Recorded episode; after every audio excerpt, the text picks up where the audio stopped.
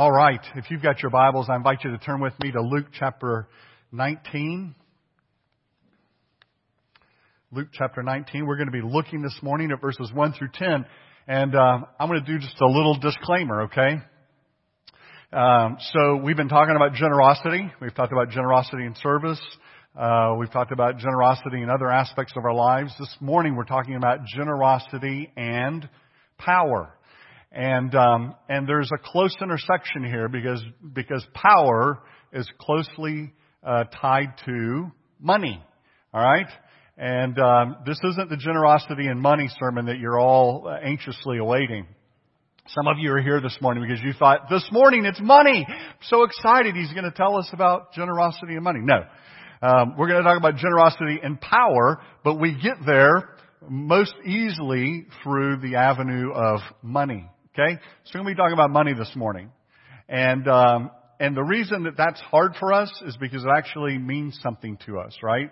Um, that we know we're getting close to the things that are meaningful when we when we squirm and when we leave and we say, "Gosh, you know that preacher's always talking about money." Well, this I I've been thinking like um, this is probably the closest I've gotten to actually preaching a sermon on money because the texts that I have preached through over my, the course of my ministry have not intersected there very much. Um, so I just can't think of many opportunities that uh, have been this closely tied to it. But this morning we're going to intersect there. So here's my challenge to you, my encouragement, okay? Because money is so close to home, right? And uh, it hits that personal space for us. Here's what I want you to do. I want you to think about one person or one unit and that is you and your family. Don't think about anybody else. Don't let your mind wander off down roads to, because you don't know anyone else. You don't know their life. You don't know their circumstances. You don't know where they're at, where they've been, where they're going, what the Lord is doing in them. So just think about yourself. That's the best place to be pondering and considering as we talk about generosity and power this morning. All right. That out of the way. Let's do, uh, Luke chapter 19, beginning in verse 1. Jesus entered Jericho and was passing through. A man was there by the name of Zacchaeus. He was a chief tax collector and was wealthy. He wanted to see who Jesus was, but because he was short, he could not see over the crowd. So he ran ahead and he climbed a sycamore fig tree to see him, since Jesus was coming that way. When Jesus reached the spot, he looked up and he said to him, Zacchaeus, come down immediately. I must stay at your house today. So he came down at once and he welcomed him gladly. All the people saw this and began to mutter, He is gone to be the guest of a sinner. But Zacchaeus stood up and said to the Lord, Look, Lord, here and now I give half of my possessions to the poor. And if I've cheated anyone out of anything, I will pay back four times the amount. And Jesus said to him, Today salvation has come to this house because this man too is a son of Abraham. For the Son of Man came to seek and save the lost. Let's pray. Father, thanks for your word this morning as we come to it, as we meditate on it, as I speak concerning it. We pray that all of these things would be acceptable in your sight. And we pray, Father, that you would indeed uh, continue the work that you've begun in us, a work that is deep into our hearts. And, um, and Father, we ask that that change that you've begun will continue until the day of Christ's appearing for your glory for our good. Amen. So a lot of you are familiar with the story, story about Zacchaeus. Wee little man was he. He climbed up in a sycamore tree to see who he could see, um, as the little song goes. You're familiar with it. The song uh, the, and the story are, we think of them in terms of Zacchaeus, right? Zacchaeus longing to see Jesus, his heart, his motivation. But the story really is about Jesus. Um, it's it's about uh, the encounter that Zacchaeus has in uh, with Jesus and the work that Jesus does in him. That's really kind of the thrust of the story. Um, and you'll notice in verse 10, Luke tells us out front, no issues, exactly what it is that Jesus came for, right? He says that the Son of Man came to seek and save that which was lost. I want you to think about that. Because a lot of times, um, you know, we, we have this general association that um, many of us, many people feel they're Americans, they're Christians. If you're a Christian, you're an American sort of a thing. Or we, we've grown up in, uh, you know, there, there are any number of churches in our land that you could grow up in and, uh, and essentially, um, you're a part of them and you've never recognized, you've never seen, you've never known this need for a conversion in your life. Um, a change. But that's exactly what Luke tells us that Jesus came for. Jesus came to seek and to save the lost. He didn't, he didn't come in order to help us be a little bit better, to, to give us a little bit of a nudge somewhere in our lives to, you know, maybe shore up this area or that area. He came to convert sinners. And so, if you grew up in one of those churches or, you know, um, it, probably for the first good portion of my life up until I was 20, 21, that was sort of how I just, you know, I was, I was a decent person. I wasn't really a bad kid um, growing you know, there into early adulthood. I, I needed Jesus because, right, that was going to make me happy was probably the best way that I viewed it. But Jesus comes not to make us happy, not to help us along. He comes to convert us. Now think about that. Because in this story, Zacchaeus is a man who needed conversion. That's where it all begins. That's where generosity and power, that's where it begins. It begins with a conversion in our lives. It begins from taking us out of realm A and putting us into realm B. It begins by giving us something that we never, we didn't have before. And in the, in the case of conversion, it's a new heart. We are promised a heart change. A heart of stone leaves us, and a heart of flesh, a beating heart, a real heart, a, a heart that's susceptible um, to the grace of God is given to us. Zacchaeus, by all general appearances, was not a bad dude. He wasn't a part of a biker gang. He, he wasn't on Skid Row. He, he lived in a nice home. He had a nice, you know, uh, level of living. Granted, he's described at the beginning as uh, um, a chief tax collector, but he's described as wealthy. And generally in society, we can not always. I mean, I mean, you know, you've you've got there there are folks who are wealthy that um, made their wealth in, in ways that are not on the up and up. And, and some of Zacchaeus' wealth was obviously made that way. Um, that's why Zacchaeus has a hard time being able to see Jesus. I mean, you think about it, it if you're a relatively tall individual, is it, is it going to really put you out to let somebody come and stand in front of you who's shorter? No, I mean, you just look over their heads, right? So Zacchaeus, being a wee little man, should have been able to make his way up, but folks kept him out. They didn't, they didn't want him anywhere near them. Um, so, so we know Zacchaeus to some degree is on the outside, but he's not a, he's not a bad, he's not just a blatantly bad guy. He's not, you know, part of MS-13 or something. And, and those are the people that we generally think need conversion. I mean, if you grew up in, you know, Cape Girardeau, Missouri, and uh, you were born into, you know, a home that was a middle class home, and your your dad, you know, held a job, and your mom held a job, and you went to school, and you graduated with a 3.0, and and you you know you never went out and got drunk, and what's the need for conversion there? But that's exactly what the text tells us that Jesus came to do. He came to seek and save the lost. There's a story in John chapter 3 where Jesus meets a man named Nicodemus. And we learn in that passage that Nicodemus was a member of the Jewish ruling council, right? So, You know, I often say Nicodemus is the kind of neighbor that you want. You know, this guy was a letter of the law kind of a guy. Followed all the rules, did everything right. Okay? I mean, he, he goes to, you know, school board meetings and, and council meetings and he supports the mayor and, and uh, the local sheriff's department and he carries his trash can back as soon as it's emptied, right? It doesn't sit out there overnight. He mows his yard. He, he is a model citizen, a model member of society. And he meets Jesus. And what does Jesus tell Nicodemus? Nicodemus, you must be born again. Really?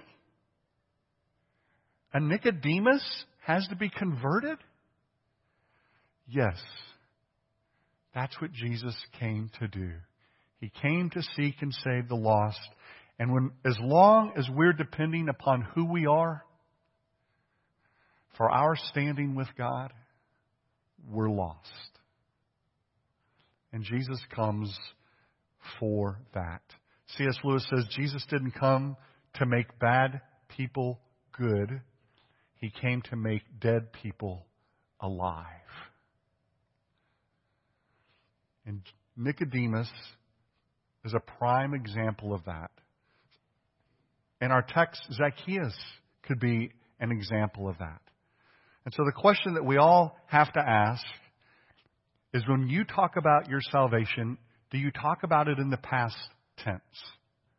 I've been saved. Jesus saved me. That's a good indicator that you actually get it, right? I was saved. I was changed. I was converted. I, I understood who he was back then. I know, you have to give me a, a date, but do you understand that your salvation is past tense? That it's accomplished for you, right? That you are simply resting in Christ. You are in Him now. That's a, that's a good indicator that you actually understand. If However, when asked to kind of give your testimony, you say things like, well, I'm trying to do my best. Um, I hope that God will accept me. Um, I, I'm really, you know, I'm really trying to live for Him. Those aren't necessarily bad things, but when your when your trust is in what you're doing, you're not understanding the the accomplished work for you that Jesus has done. And conversion is where generosity in every part of life, and especially this morning when we talk about generosity and power, that's where it begins. Conversion. Understanding what it is that Christ has done for you. Now let's talk about how does, how does generosity with power, in power, how does that grow in our lives? And here's how it grows. It grows when we are connected to the Savior. So you'll notice in the story that Zacchaeus runs, he climbs the tree. Verse 5, Jesus reaches the spot. He looks up at Zacchaeus. He says, Zacchaeus, come down. I'm going to come to your house and I'm going to eat with you. Right? I'm going to stay with you is actually the word that is used. I'm going to abide with you. I'm going to hang out for a while. We're going to spend some quality time together. And so in the text, I really take the text to be telling us that what happens is he comes down, he welcomes him gladly, and then in verse 7, when, um, or verse 8, Zacchaeus stood up. What seems to have happened is a passage of time in there where they've gone to Zacchaeus' home. He's welcomed Jesus into his house. They've dined together that would be the indication apparently to me is that they were in the reclining position. And so when Zacchaeus stands up, he's standing up from the dinner table. So they have spent some extended time together in this having supper, supping together, if you will. And they've been there, and now Zacchaeus stands up. And it's that time at the table, right? So it's the time from Jesus looking up into the tree saying, Zacchaeus, I'm coming to your house. And him saying, come on. to Zacchaeus standing up, there's a period of time in there where Zacchaeus has sat with Jesus and they've conversed. And my guess is Jesus talked and Zacchaeus listened. Because in that verse 7, or, verse 8, when Zacchaeus stands up, he is standing up in response to what Jesus has been saying to him. He is standing up in the response to this con- conversation that has been taking place, which would have been normal, over the dinner table. And he is responding to that call and the abiding with Jesus, the staying, right, with Jesus at his house. Now, I know that's a short period of time. It goes to the radical nature of the conversion that was taking place in Zacchaeus' heart. But the bottom line, end result is that Zacchaeus spent time with Jesus and it changed his heart. And here's Here's the basics. The basics are spend time with Jesus. In, in, in reform circles, we call this connecting, appropriating, being a part of the means of grace. Right? So the preached word is a means of grace to you. The Lord's Supper, the sacrament of baptism are means of grace to you. So, so you hear the gospel, you see the gospel, you pray the gospel, you sing the gospel, you fellowship amongst yourselves, you live the gospel. All right? So all of those things are a means of grace for you. That, that is, they are showing for, showing to you, they're, they're an opportunity for you to hear and see and taste and experience the gospel. And when you're doing those things, you are connected to the body of what? Christ. You're connected to Jesus. You, you are abiding with Him. And, uh, and that's the critical important point for us. We have to be connected to Jesus. And to be connected to Jesus means you're connected to His church. This is the only organization that Jesus said, I will build my church. And the gates of hell will not prevail against it. He didn't say he was going to build the Rotary Club. He didn't say he was going to build anything else. He said, I will build the church. And the church will be to the world me. Now you're the, you're the, you're the body of Christ. We, uh, as joined together as His people, we are the church. And so what do we do? We come, we hear, we sing, we pray, we fellowship, we eat, and we do it together as His people, and that's how we stay connected to Him. C.S. Lewis put it this way, the church exists for nothing else but to draw men into Christ and then to make them little Christs. If they are not doing that, that is the church, all the cathedrals, clergy, missions, sermons, even the Bible itself are simply a waste of time. God became man for no other purpose. That's why we exist. For people to join us and to become like Christ. And so we do that by being connected to the church. All right. Where does it begin? It begins with conversion. How does it, how does it grow on us? It grows on us as we ingest the gospel into our lives. Now let's ask that the third and final question. Where does it end?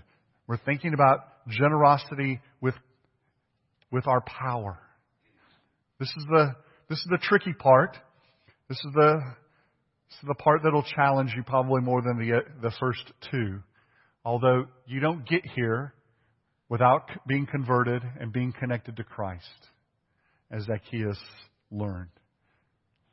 In every other religion, it is I do, therefore I am. In Christianity, it's I am, therefore I do. And you see that as Jesus comes and he calls Zacchaeus, he spends time with Zacchaeus, and Zacchaeus responds. Zacchaeus' response is not to earn favor, it's a response to what he has heard from Jesus, to that gospel message, whatever it was, however it sounded as Jesus gave it to him.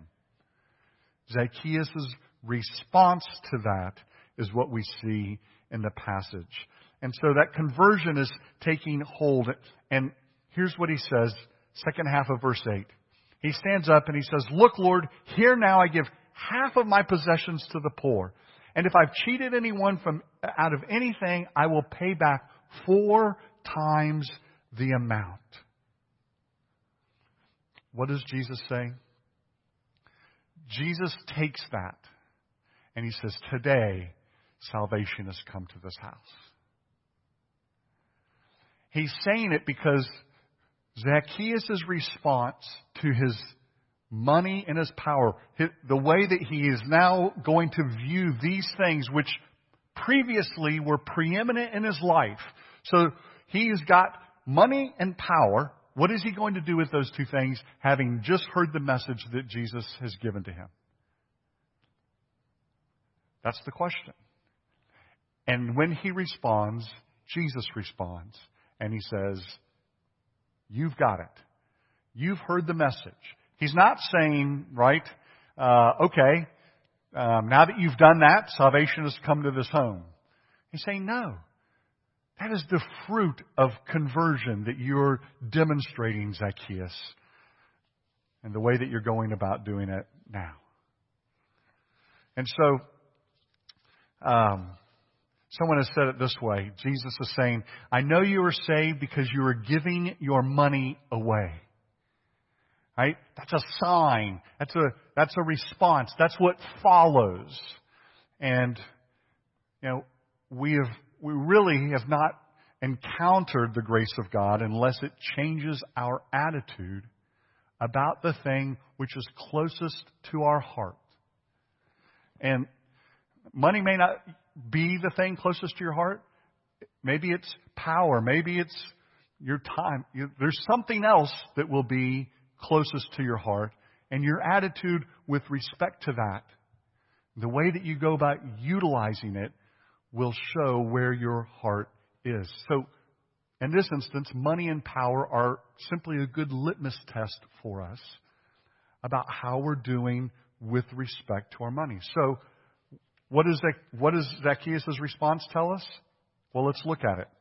The first thing is, he tells us, I'm going to give half of my possessions away to the poor. So, Lord, I'm going to take 50%, I'm going to cut out that, and I'm going to give it to the, I'm going to give that 50% to the poor. Wow. The Old Testament required 10%.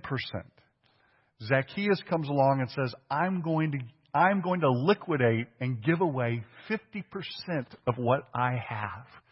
And then the next part is he says, and for those people who have been, he's not saying if I've cheated someone, he's saying, right, if there's an, if that person is out there, whoever that person is that I have swindled, I'm going to pay them back four times.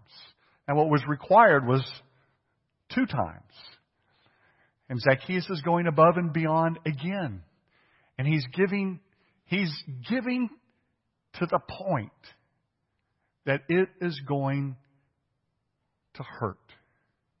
It's going to hurt the way he lives. It's going to hurt the way in which he exercises power. Because listen, however you, however you want to view it, part of Zacchaeus' deal was he exercised power over people. And he did it with wealth. That's what Rome was doing. That's why, that's why Zacchaeus had the job that he had, because he was, you know, it wasn't taxation in the way that you and I think about it. It was shakedown money. I mean, you paid Rome to keep them off your back. It's like, you know, the mob and the mafia. And so Zacchaeus was a part of that entire system. And so all of the people that he touched, he touched them in such a way that he exercised power and, and you can put it another way, he exercised dominion over them. He had influence over the, undue influence over their lives. And so what that did is that allowed Zacchaeus to live, okay? And so we talk about power, and, and I'll tell you, this was, this was challenging for me this week. But when we think about power, the way that Zacchaeus used it, the way that we use our, our wealth, okay? What that does is it insulates us from difficult decisions in everyday life. It gives us, it gives us not power, you know, not, you know, grinding somebody into the dirt power. That's not what we're talking about. We're talking about simply the power over your life to live your life exactly in the way that you want to live it and control it. Every single part of it. And money allows us, right? Wealth allows us to live that way. And so what Zacchaeus is doing is he's giving away wealth in such a way that it, it lifts the boats of those around him and allows them to experience some of that power in their own lives. And so he's divesting himself of a significant amount of wealth, an amount that would hurt him, in order to not exercise that power over them, to give him less influential power in his life and more influential power in their life. Does that make sense? And that's a challenging idea. As I thought about it this week, I, th- I was really asking myself, where have I seen this in my own life?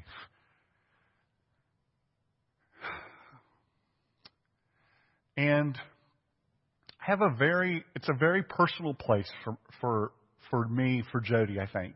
Okay? Um, and I tell you this not, you know, this is going to look different for everybody here. The, the amounts look different. The percentages look different. Okay? To give to that, that place where um, it, it alters to some degree the power balance in our lives. That looks different for everybody, and it's going to happen in different ways at different times. So, as you think about yourself, let me just give you a personal example. This is an example to say, you know, not saying this is the way you got to do it. This is the way it happened for me and my personal journey with respect to power and wealth. When Jody and I, I was 40, so she would have been a lot younger. I was about 40 when Jody and I first had the conversation about adoption. 40.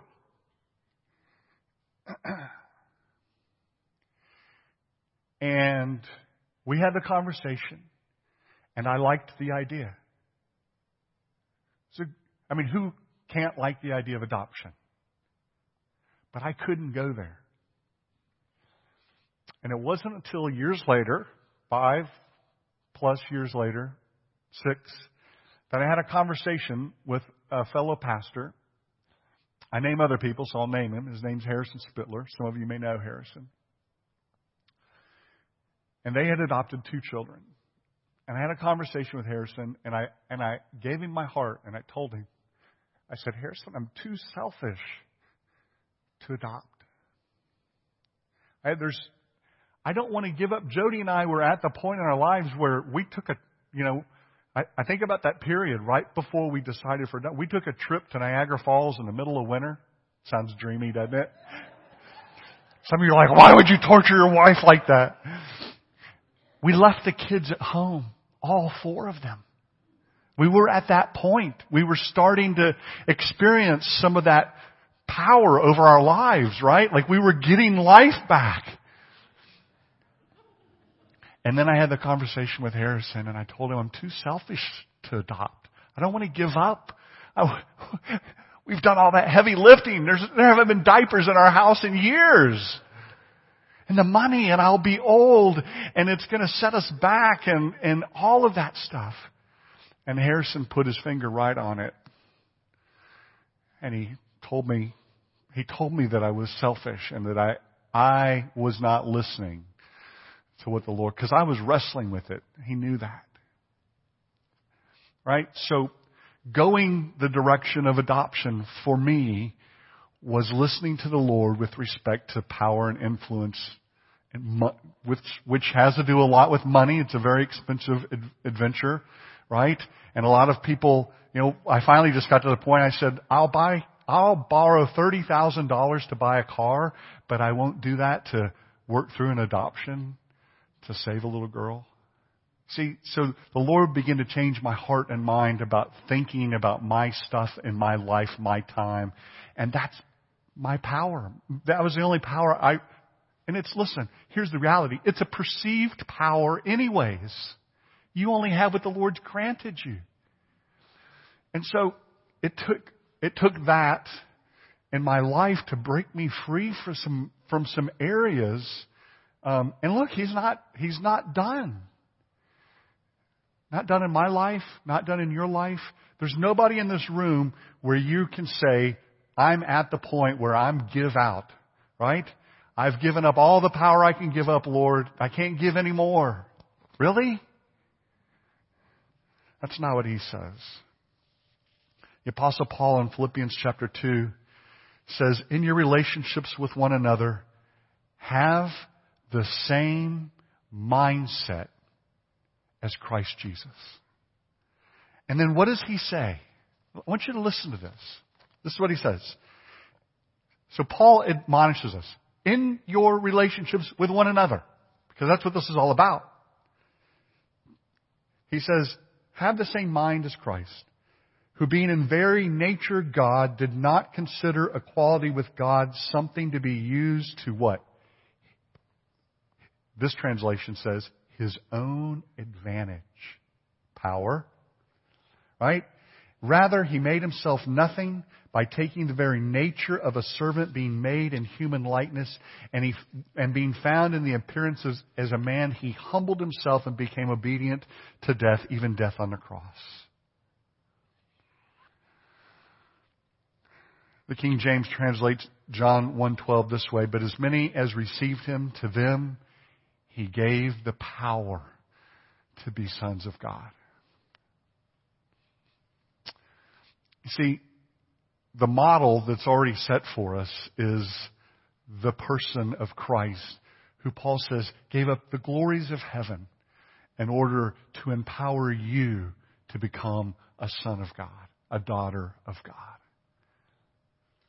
That's remarkable. That's the remarkable picture that we have of, of gospel love, of God love for us, right? And so when we, when we think about generosity, we think about power, probably the easiest path for us to be generous with respect to power. That is, give it up, right? Empower people around us is probably through our the road of our finances. This isn't the finances sermon, by the way. This is the power sermon. But you see how those two are so closely connected and can be in our lives. That's challenging. It's challenging for us because the world we live in is, you know, demands a lot, asks a lot. The government wants their piece. Everybody. And I'm not saying, you know, elders and deacons are going to kill me for this. I'm not even saying give it to this church. I'm just saying be willing to give it away. Be willing to find a cause that is going to bring glory and honor to the Father right? And give there. And if it is your church, if this church is the place where ministry is happening and you're seeing that and you're longing to be supportive of that and what God is doing, then that's tremendous encouragement, obviously.